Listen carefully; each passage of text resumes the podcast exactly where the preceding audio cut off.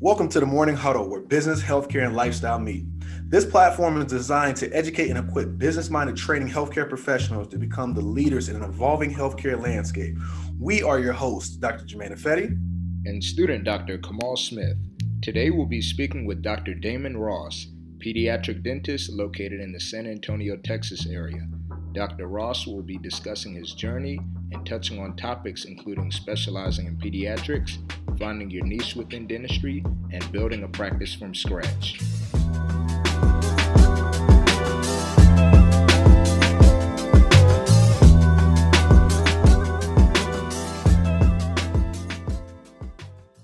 Uh, we have a fantastic interview today. Uh, we have a low-key SNDA celebrity on the low. I'm here, uh, Dr. Damon Ross. Thank you for joining us today. Thank you for being here.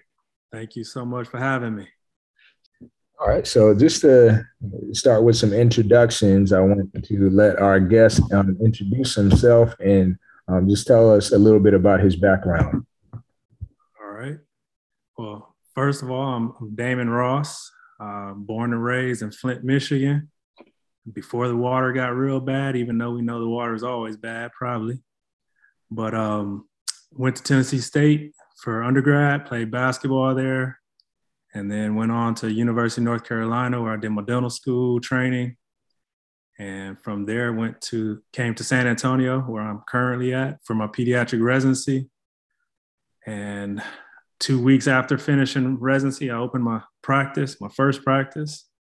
Five years after that, I opened my second practice. Uh, almost five years after that, I sold my first practice after I got married and had kids. Uh, now I'm down to one practice and loving life. I like it. So when did you make that decision to become a pediatric dentist, and uh, what led you to make that decision? My story of becoming a dentist, just in general, is kind of funny. It's like I was at Tennessee State playing basketball. I took um, the summer came around, and I was supposed to stay there and train.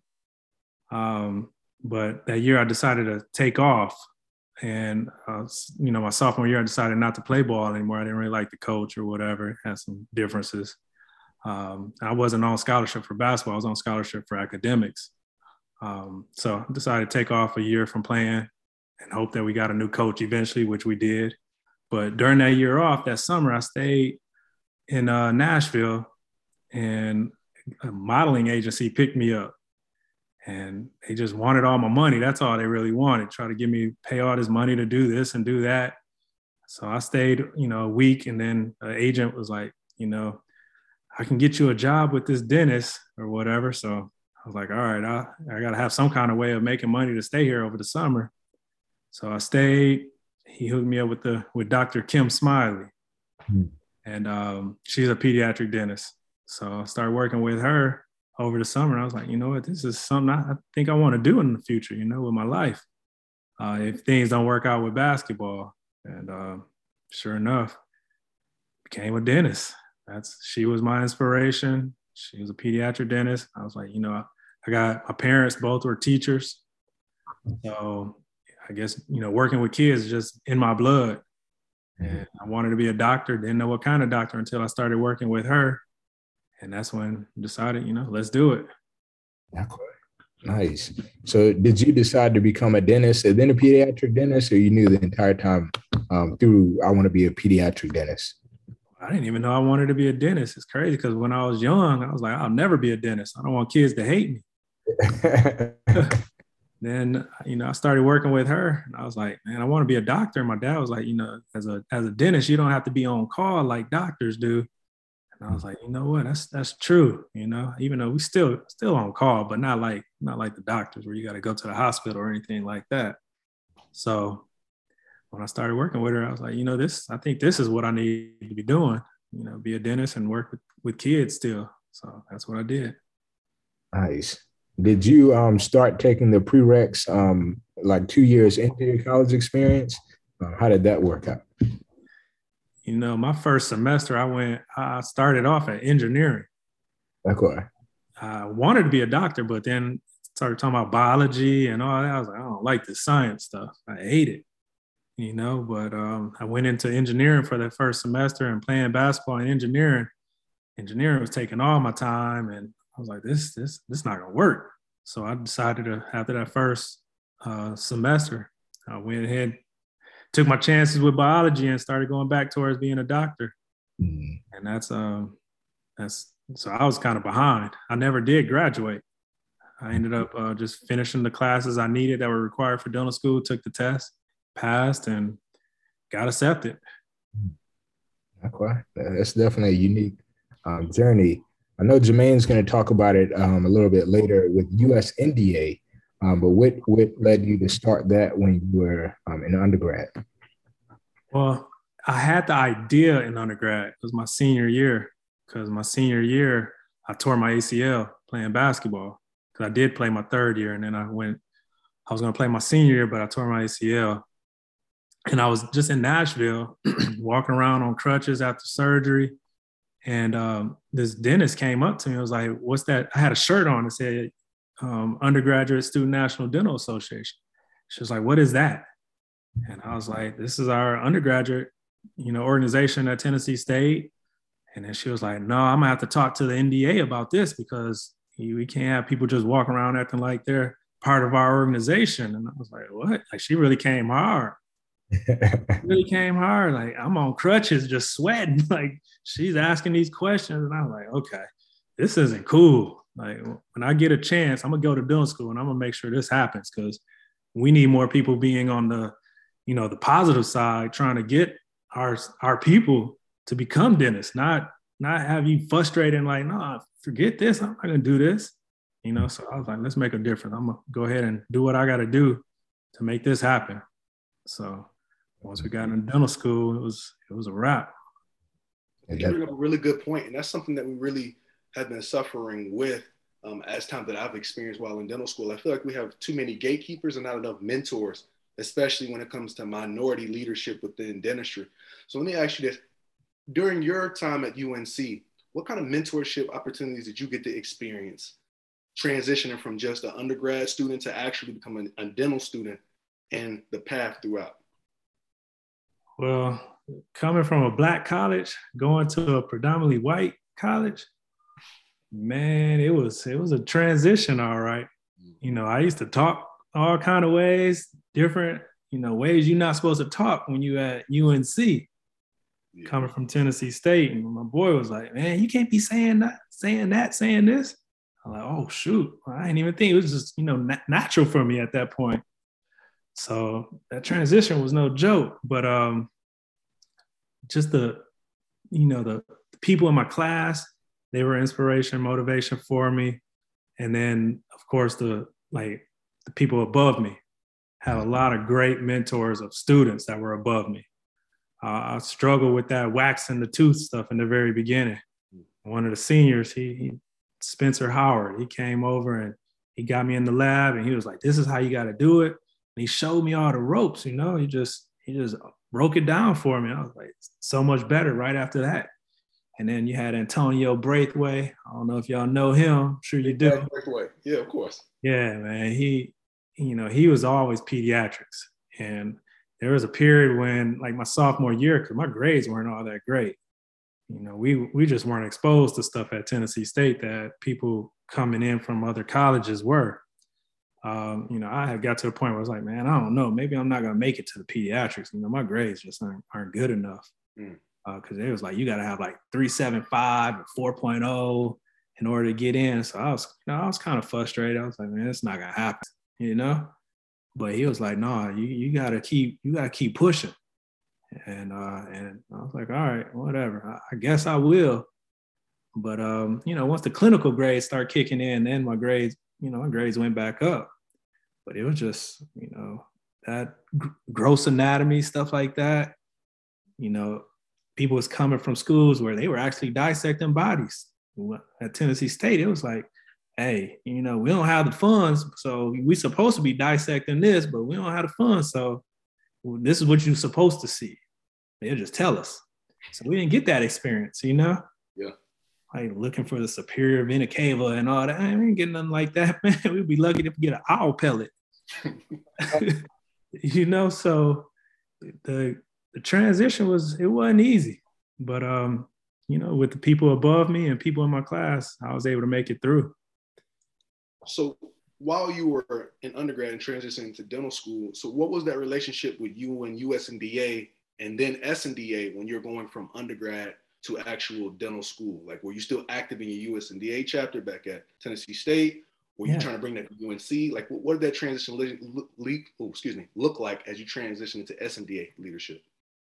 Um, I mean, as a USNDA member and leader, whatever, it was just like try to just get people in college trying to get into dental school. You know, I didn't want to be the only one. I wanted to bring other people up. I was working with a dentist, so I had a couple connections here and there. She had introduced me to a couple of the dentists around Nashville. Um, I had stayed up at Meharry a lot, and honestly, that's where I was planning to go. Uh, but then when I got accepted to North Carolina, I was kind of like, man, I can't turn this down, you know.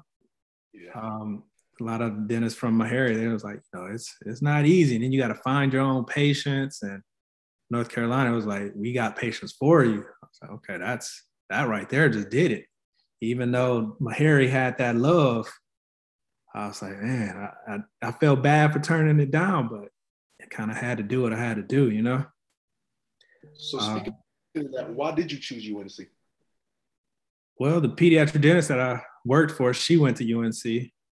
Okay. And um, they were saying UNC was like one of the best schools. And it's kind of like I said, it was hard to turn that down. I had a mentor at the dental office that I worked for. He was a hygienist. And then he actually went to Meharry for dental school, Eric Davis. Mm-hmm. Uh, he moved out to UNC, out to uh, Chapel Hill. And when he was moving out there, I was like, man, you know, I could go to UNC. He's there. He's kind of like a brother, you know, big brother figure for me. He looked out for me. Like, I'll just take this chance. You know, it was scary. It was scary coming from a black college going to UNC, but hey, God led me that way and he opened the door and I had to go through it. Yeah. So at this point, Kamal serving on the national board for SNDA. I served on the national board for SNDA. and You were a, a SNDA national president. So let me ask you this how did that role prepare you for your career within leadership within pediatric dentistry? Um, as far as how it, huh, was that? Or did it prepare you in any way? It prepared me because it let me know that you know your your vision that you have is not always going to be followed by somebody else. Mm-hmm. You know, I had people on my board because I was gung ho. You know, I was like, I'm I'm I need to get this USNDA. That's my big biggest thing and we're gonna get a USNDA chapter at every school in the nation. You know, and that's just me. You know, I'm I'm a go getter, but then sometimes you get people on your board and they're like, man, that's just too much. You know, you got to break it down, like do a little bit here and a little bit there. I'm like, no, no, we going for it. I'm, I'm contacting every school. I was up at, during dental school up to two in the morning, sending out emails to different schools, just trying to get these organizations started um, because it was something I felt needed to be done. And like they say, if there's a will, there's a way. People gonna get in your way. You just gotta say, okay, and keep moving. So on, when you take over, just know everybody's not gonna agree with you. But I've even seen that in my year being on the exec board now. It's having a team everybody has a different opinion and it's just about getting everybody on the same page and coming to a consensus but uh, yeah, that's something definitely I'm, I'm looking forward to. And I was same thing with your office when you get an office one day. Yep. You have people thinking one thing, they want to do this. They're not gonna agree with your your ideas. Mm-hmm. You just sometimes you gotta listen to it and then say thank you, but we're gonna go this way. Yeah. So. Yeah. That's good. That's good. So moving into that next level of leadership, as you were deciding going from dental school to your pediatric residency, did you ever consider an AGD resident uh, or GPR or going into private practice for a little bit? For those who are going through those same decisions right now, what kind of advice would you give them? Man, my, my biggest thing is whatever you want to do, stick to it. Don't don't quit until until there's no option for you to go forward with what you want to do because like I said, man, my sophomore year in dental school, I was like, man, I'm gonna just be a dentist. I'm gonna just be a general dentist and see kids because you can do that. You know, um, I had kind of gave up on being a pediatric dentist, and I didn't think I was gonna get into residency. But it's funny, man, because God just works. He works and He makes it. He has a plan for you, and He's gonna make it happen. Because I sure didn't have the grades in the beginning, and I definitely didn't have no three seven five. I think I finished with a three one. But you know what? Somehow I became uh, was it a uh, assistant coach at Chapel Hill High. Hmm. I didn't grow up in Chapel Hill. I don't even remember how I, I ended up becoming assistant coach over there.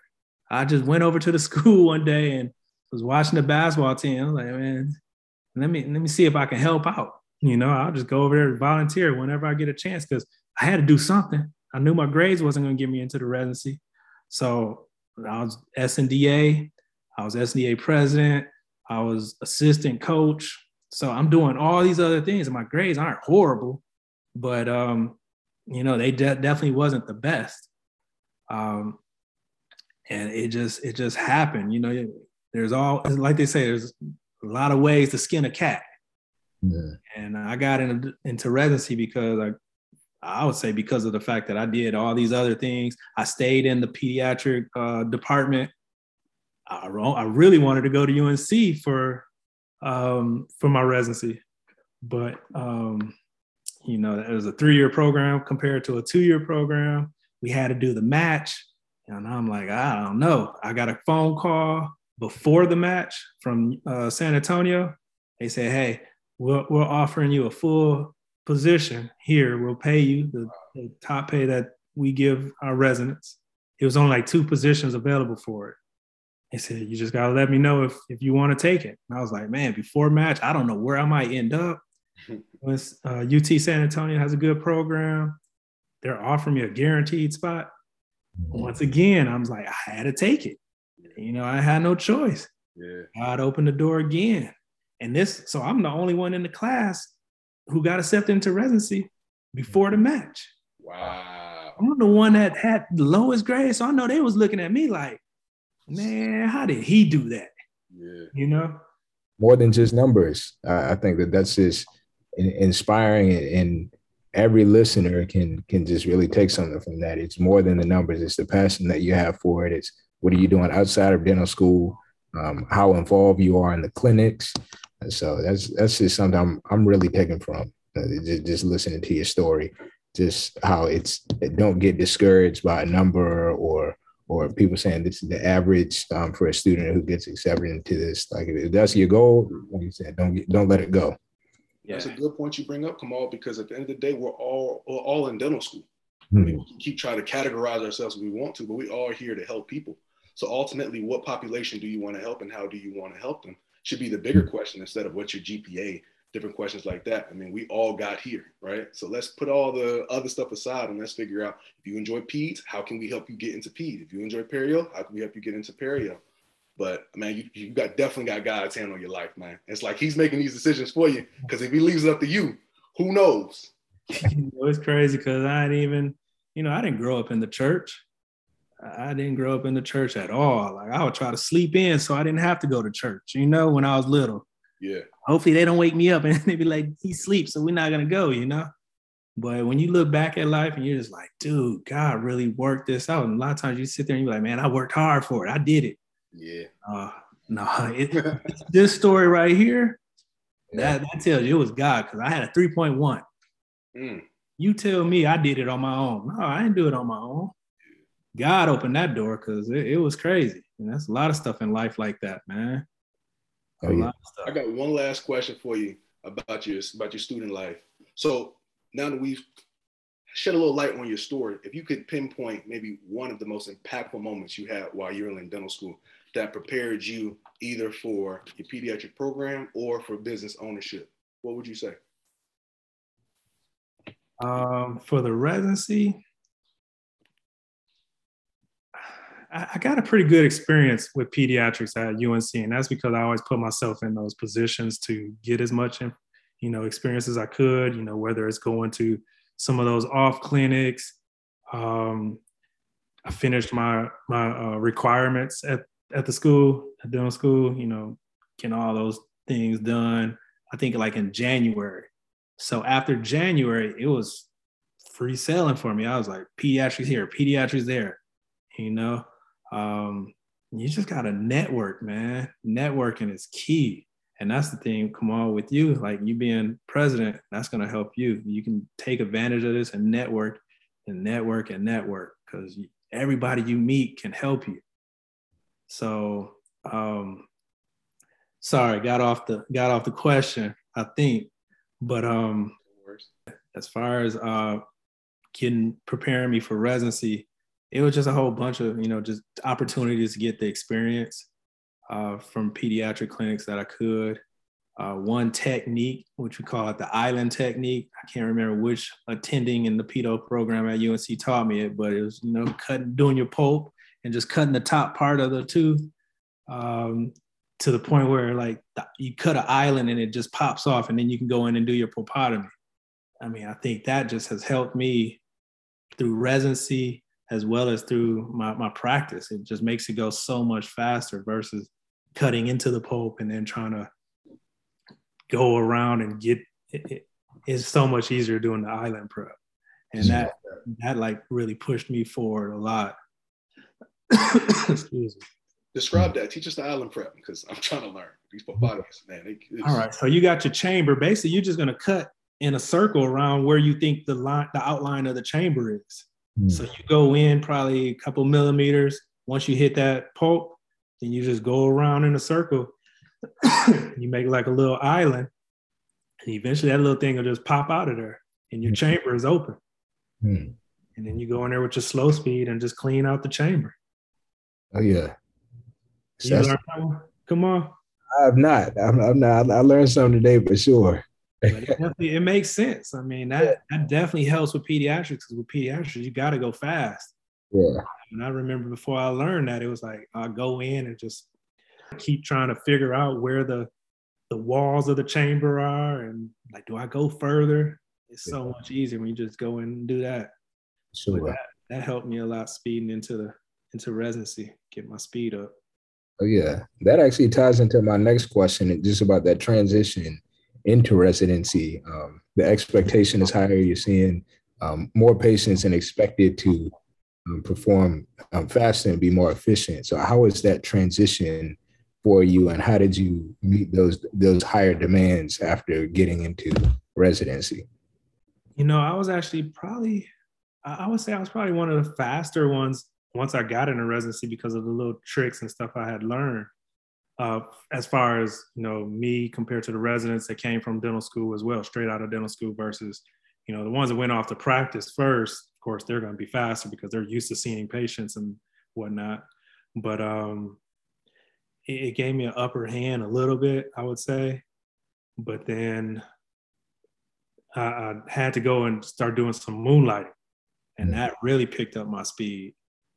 So you know the clinical part was the fun part man and with pediatrics, it's just about making the kid feel good, making the parents feel good.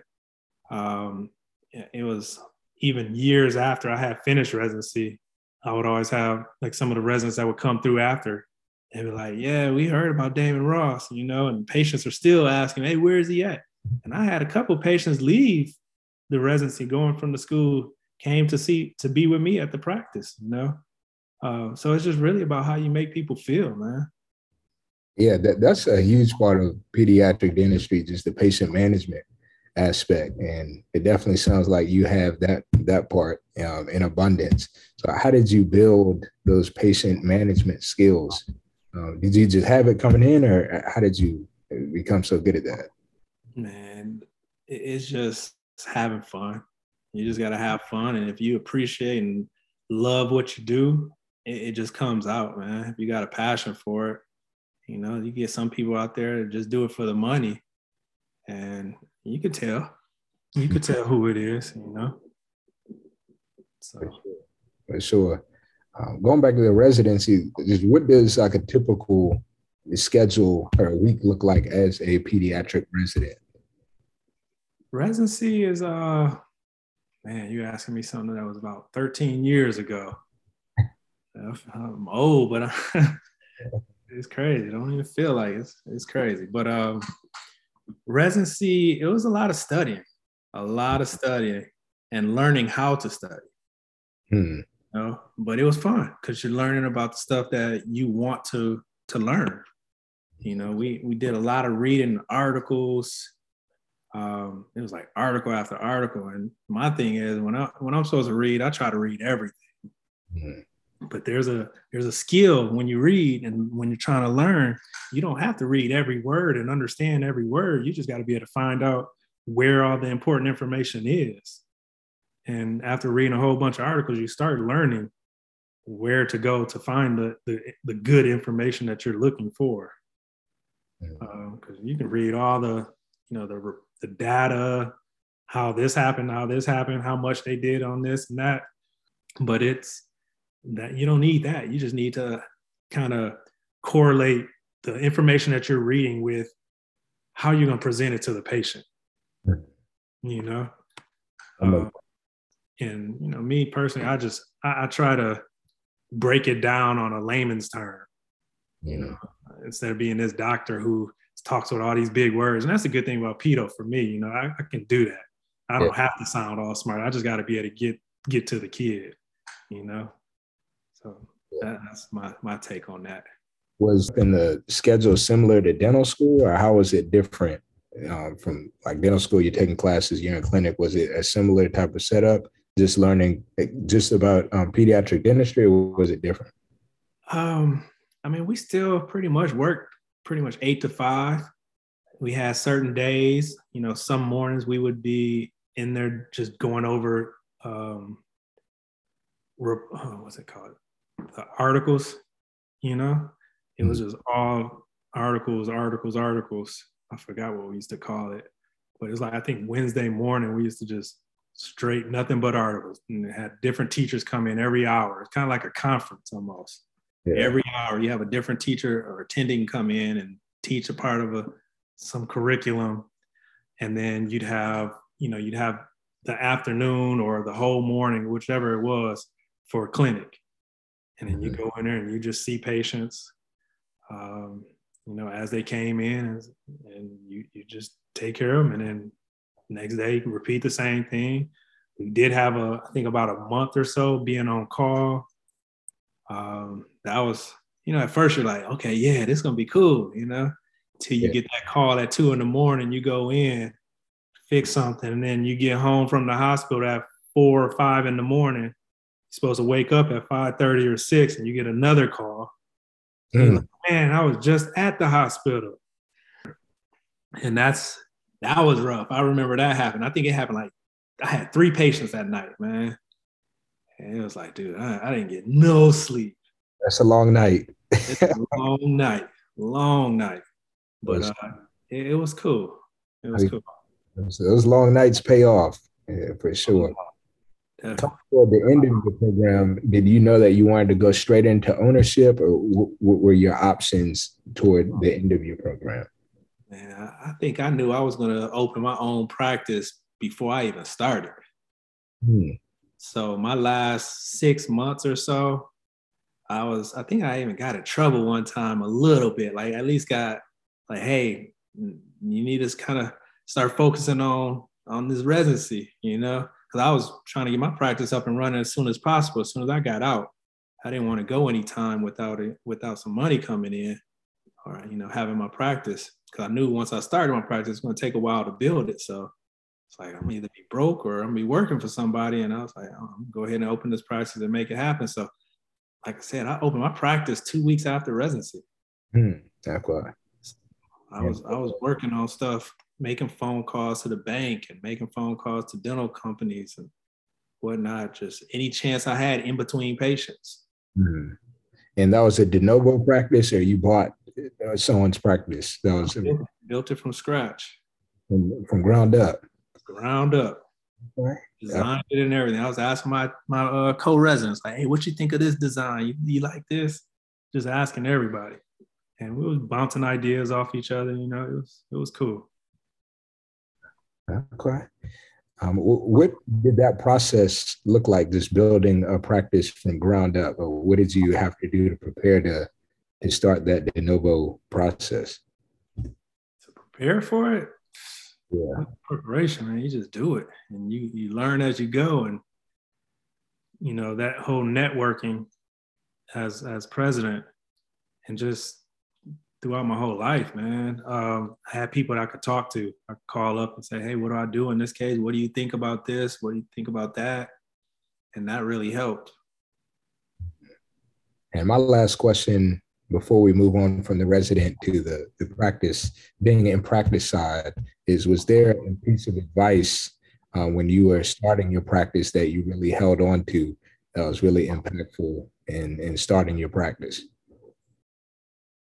Uh, I would say probably make sure you get somebody good that knows insurance, but you really got to learn it yourself. And honestly, I've tried to surround myself with good people in the office. Um, and you know, it that insurance stuff, I, I never wanted to really learn it. But uh, my my insurance lady actually passed in October from COVID. So it just put me in a situation where I was like, man, now I have to learn this because I don't ever want to be in a situation where I'm like in this situation where I didn't know anything. So it was like, she's gone, all the passwords, all this, this and that. We don't have access to. Like, I gotta, I gotta step this up and learn this right now.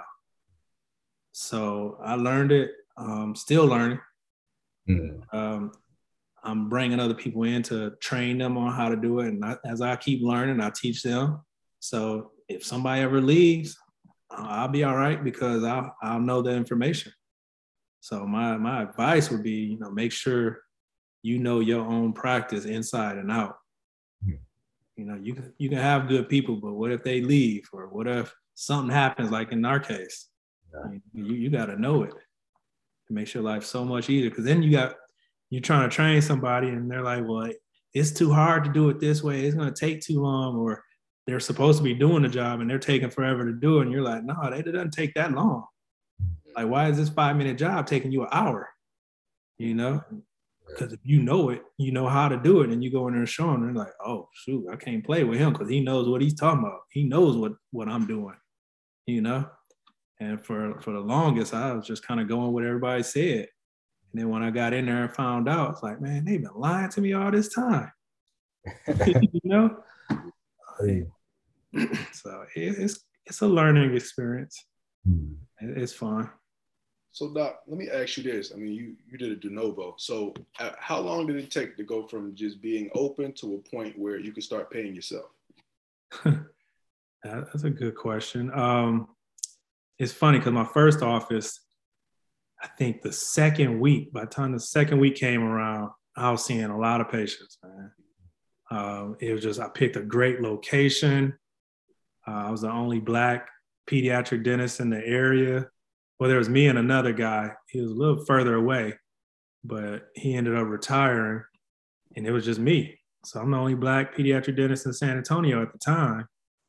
Um, so that went awesome, man. I just we didn't collect. I, the person I had hired didn't know what she was doing. Mm. So when I hired somebody else that came in, I think about a month later, she brought in like forty thousand dollars the first two weeks. I bought a new car. Yeah. I bought a new car. I didn't have no no bills, nothing, you know. Yeah. I was living in an apartment. Man, I was like, dang, this is this is awesome. You know, going from 14,000 a year as a resident to 40,000 in two weeks. I mean, I had, of course, worked probably about two months. Yeah. Um, so that was awesome. But then I opened my my sec- my second office, and uh, the area was too small. Mm. So it took years before it's like just now at year number nine, just now starting to get populated out there and it's starting to become, it's starting to move forward now. So, you know, I was working that office and my old office. I, sometimes I would work the morning of one office, drive to the, the other office for the afternoon. But that was just losing me money. So then I decided, okay, I'm gonna just work a couple days at the new office then that wasn't bringing me enough money. So I ended up hiring an associate. And the associate, she was making more money than I was at my, my old office. Yeah. My first office. So it was just a learning process, man. Having two offices as one dentist, you know, you get a associate, they're doing good, and next thing you know, they end up going somewhere else. You know, they get a family or they decide they want to open their own practice. I still haven't learned that yet. You know, I'm getting older. I'm gonna have to find an associate and then figure out a way to just keep them, give them a chance to possibly, you know, buy into the office. Mm-hmm. I don't know. That's, that's a process I'll be learning shortly. I'm, I'm sure. Okay, so that's definitely something you're thinking about moving back into, being an associate back into your office, moving to a, yeah. a partnership. Yeah, at some point, okay. definitely. That's good. That's good. So for you to for, for your first practice, which would sound like it was a great success early on, what what strategies outside of just being you did you incorporate to help bring that such a high level of success? Um, man, I was going out to the the schools. I had this program where uh, with the elementary schools, I had like one major school that was like right behind my office. And every period, marking period, I would pick up the all the kids that got all A's, perfect attendance, and good behavior. Uh, I would pick them up in a limo and take them to Red Lobster. Wow. And then next thing you know, that was on the news a couple times, um, and it word just got around, man. It That's got cool. around, and you know, I try to do that at the the new office, but they, I guess the school system doesn't allow you to pick kids up and and all this stuff. I was like, man, that's crazy. Yeah. Uh, you know, times change. so I'm trying to figure out what to do for the, the newer office, but that was one of the things I did. Um, and then just, you know, going out to the schools, doing all the different volunteer projects around the, the area. I even started coaching a basketball team at one point um, with some of the kids in that area from my first office. Uh, we had a little traveling basketball team. Went, we actually went to Florida for the Nationals and YBOA. You know, that was fun. Uh, that was when I was single. Can't do that anymore, you know. But um, it was it was good times. I think you bring up a really good point. I mean, in the back of my mind, when you said that, I thought to myself, his secret weapon is give, join and coach a team. Uh, did the same thing in Chapel Hill. You did the same thing after you became a practicing dentist. And I think a lot of us, when we're in dental school, we get so many opportunities that sometimes we accept things that we generally don't really vibe with or really enjoy because we want things for the resume. But it seemed like you everything you did while you were in school and shortly thereafter, you really, really enjoyed. And I think that passion for what you did really spilled over and really increased the velocity of your success. Yeah, I think you're right on that. It, it definitely helped. Mm. It was fun mm. at the same time. Yeah. yeah, yeah. So do what you're passionate about, man. That's that's good. So what made you decide to finally sell the other practice? Like what was like the final straw? You said, all right, I'm done. Call a broker. man, my employees, it's staff. Mm. More people you have, the more headache you have. And um, I got married and started having kids, and it was like, you know, I want to. They're closer to my newer office. The house was. Mm-hmm. I was like, I need to spend more time at home. Um, you know, I'll be at one practice and the other practice, things just be going on. You're like, why? You gotta stop seeing patients at four o'clock. Why is everybody leaving and clocking out at 5:30? Mm. You know, I started looking at the cameras. They was up in the front in the reception desk area, just chit chatting, having a good old time. and uh, and then at five o'clock, they all head back to start cleaning up. I was like, man, this is terrible. Like, there's nobody over there that's stopping them from doing this. So it's like, if you're not there, they, they can do whatever they want. So you got to get a good office manager. Mm-hmm. I never had had a good office manager. Um, and that, so I've always just been kind of the manager. Um, I just hired one for the new office. And she, she'll see how that works out. I'm, okay. Keeping fingers crossed. So you sold one and now you started another one. No, I actually had both of them at the same time. I had one, and then five years later, I got another one. Okay. So did you keep the first one, or did you keep the second? I kept the first one for for a while. I kept I had both of them. I kept the first one for a little while, and then eventually I was like, you know what, I got to sell it. Okay. Because it was just too far from the house. It was like 45 minutes from the house compared to the new one, which was like 15 minutes. Okay. So, So it, it hurt. That don't work. If you're looking for an associate, what's the perfect associate for you? If you had to hand pick and put it together yourself, what does the perfect partnership for you look like? Uh, probably you know just somebody that wants to work and like to have fun. Mhm. You know, don't don't be in there being all picky. I got to use this. I got to use that. I, I don't want to do this. I don't want to do that. You know, you just got to be hungry. Mhm. You know, you got to want to work. Mhm. Some people are like I want to I want to come at nine. I want to leave at one. Well, okay, what, what- what in the world? And you lunch? Job or want a not? lunch too? Yeah. You want a lunch break? Yeah, exactly. So, you know, So if you can give some advice to the students who or the new grads who are thinking about practice ownership, what kind of advice would you give them? man, somebody had me told me about this book called uh, Million Dollar Practice. Hmm. Definitely read that book. Uh, that's a good one.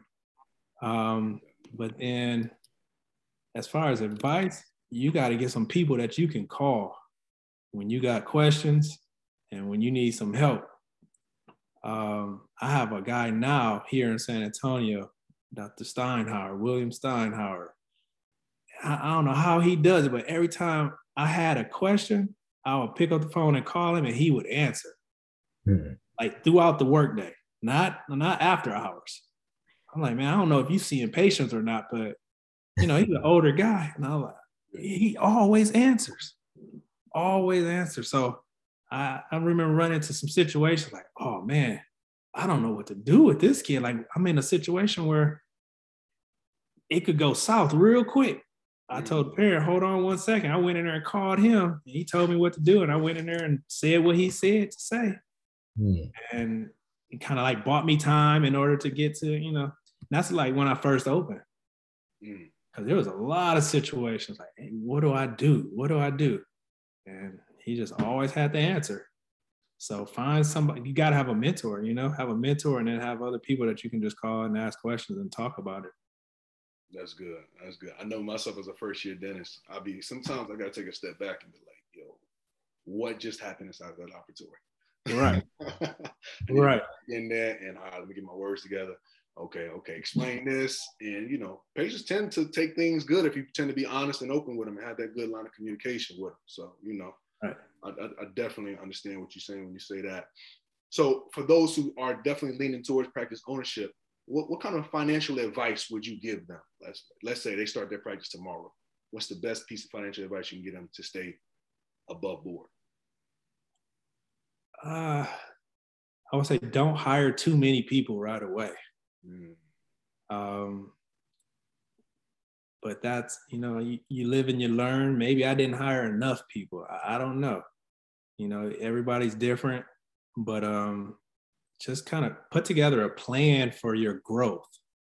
You know, you should have it like, okay, I'm gonna schedule one column of patients for now. When I get about a month out where I'm full, then I start adding another column of patients. You know, be strategic with with your plan and how you plan to grow to get to where you want to be. You know, set a goal from the beginning, um, and then just start working towards it. You know, in the beginning, I was kind of like, I'm gonna just schedule everybody, and um, you just grind it out. yeah, just grind it out.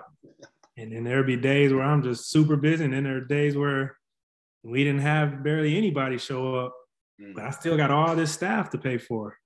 mm, you know so i think you know as i get older and into it longer um, i start setting setting goals. Like okay i'm scheduling two columns of patients right now. When it gets to the point where i need three columns and i know i need to hire another assistant uh, we get to four columns then i need to hire another hygienist and another assistant you know? Um, but it has to be consistent. It can't be you know monday i have four columns and then Tuesday I have one column. Like that's, that doesn't make sense. Mhm.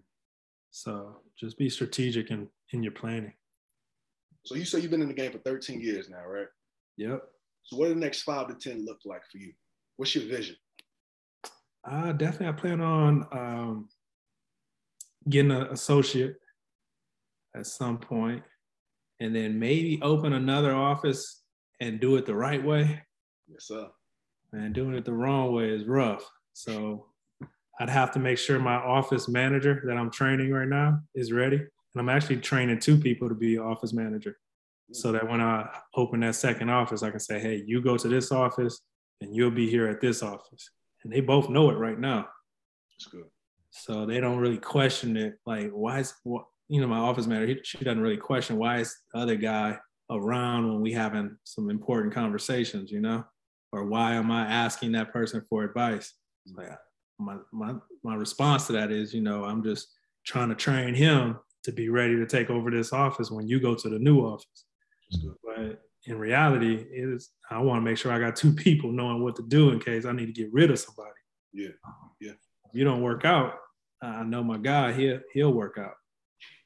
One thing it sounds like for you over the time that I'm consistently getting from you is that you always about people. I just ask you about what your vision is. When you're talking about associates, you're talking about training other people. You forever pouring on other people, USNDA, SNDA, basketball teams, taking kids out, man.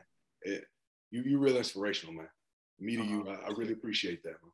Appreciate it, man. man. I think that's been kind of a curse too, a little bit, you know? Yeah. You start doing things for others, and that's just how I am, man. It, gets me in trouble sometimes with my wife. She's like, "You always doing this, and I always want to do that," and then you know I stop doing it, and then I don't feel like myself, you know. So no, you just got to get back to to giving, you know. Sure. Definitely. Kind of touching on to that part of just the family life. Um, how have you been able to balance just the work life balance being a, a practice owner? it's hard, man. It's super hard. I got a one and a three year old, and then an 11 year old stepson. And, you know, these, this one and three year old, they get me all the time. As soon as I get home, it's, it's my second job. So it's, you know, I try to put them to bed and they be putting me to bed, man. I wake up like, I hope they sleep. but uh, yeah. it, it's tiring, man. It's definitely tiring. So there's no personal time really, but uh, as they get older, I think you get more personal time. Um, I gotta give more time to my wife. I know that we we try.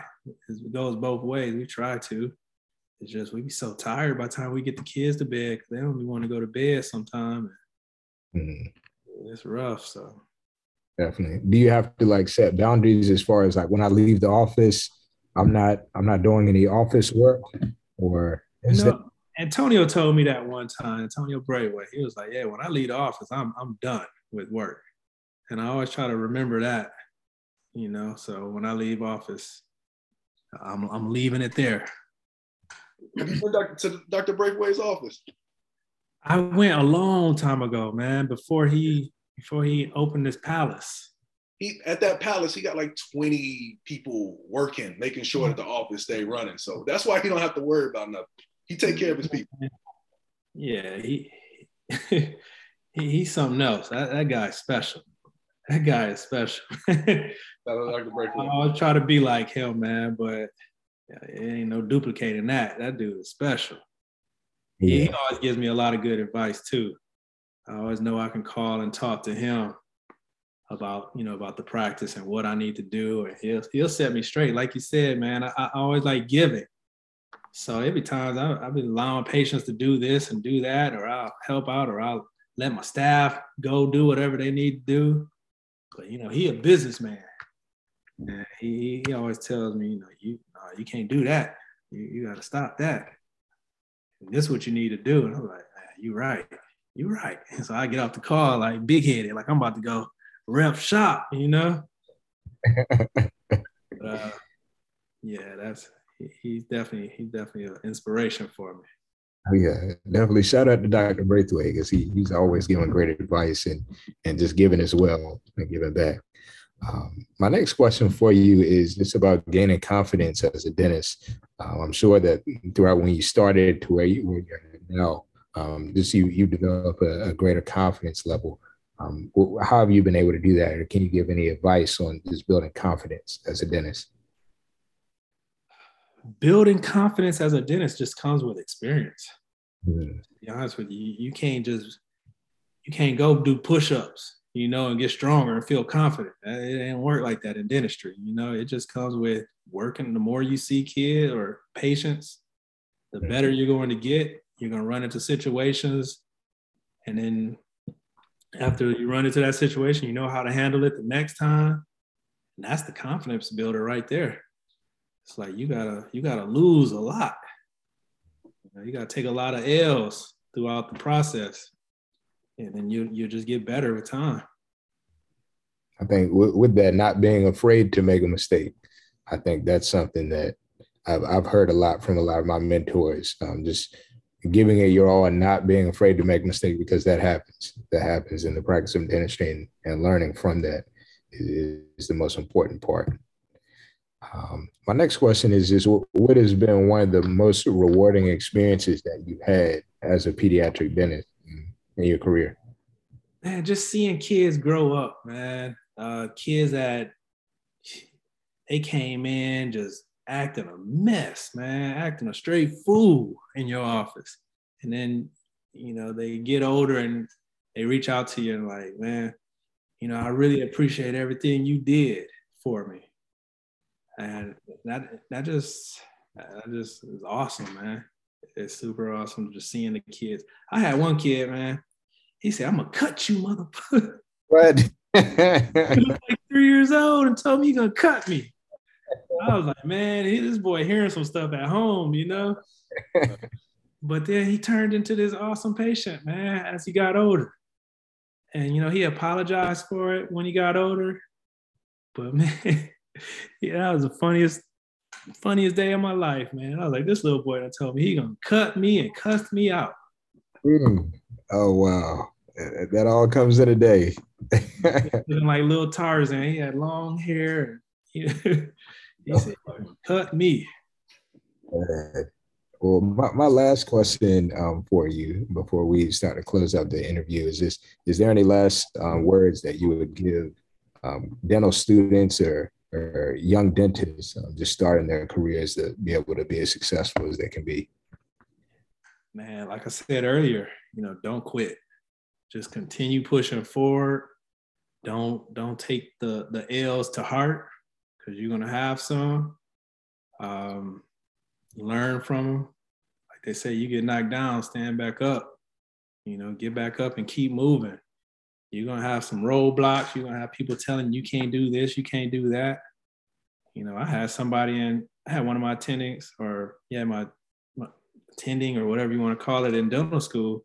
He's he flat out told me, he's like, you know what, you deserve an A, but I'm gonna give you a B.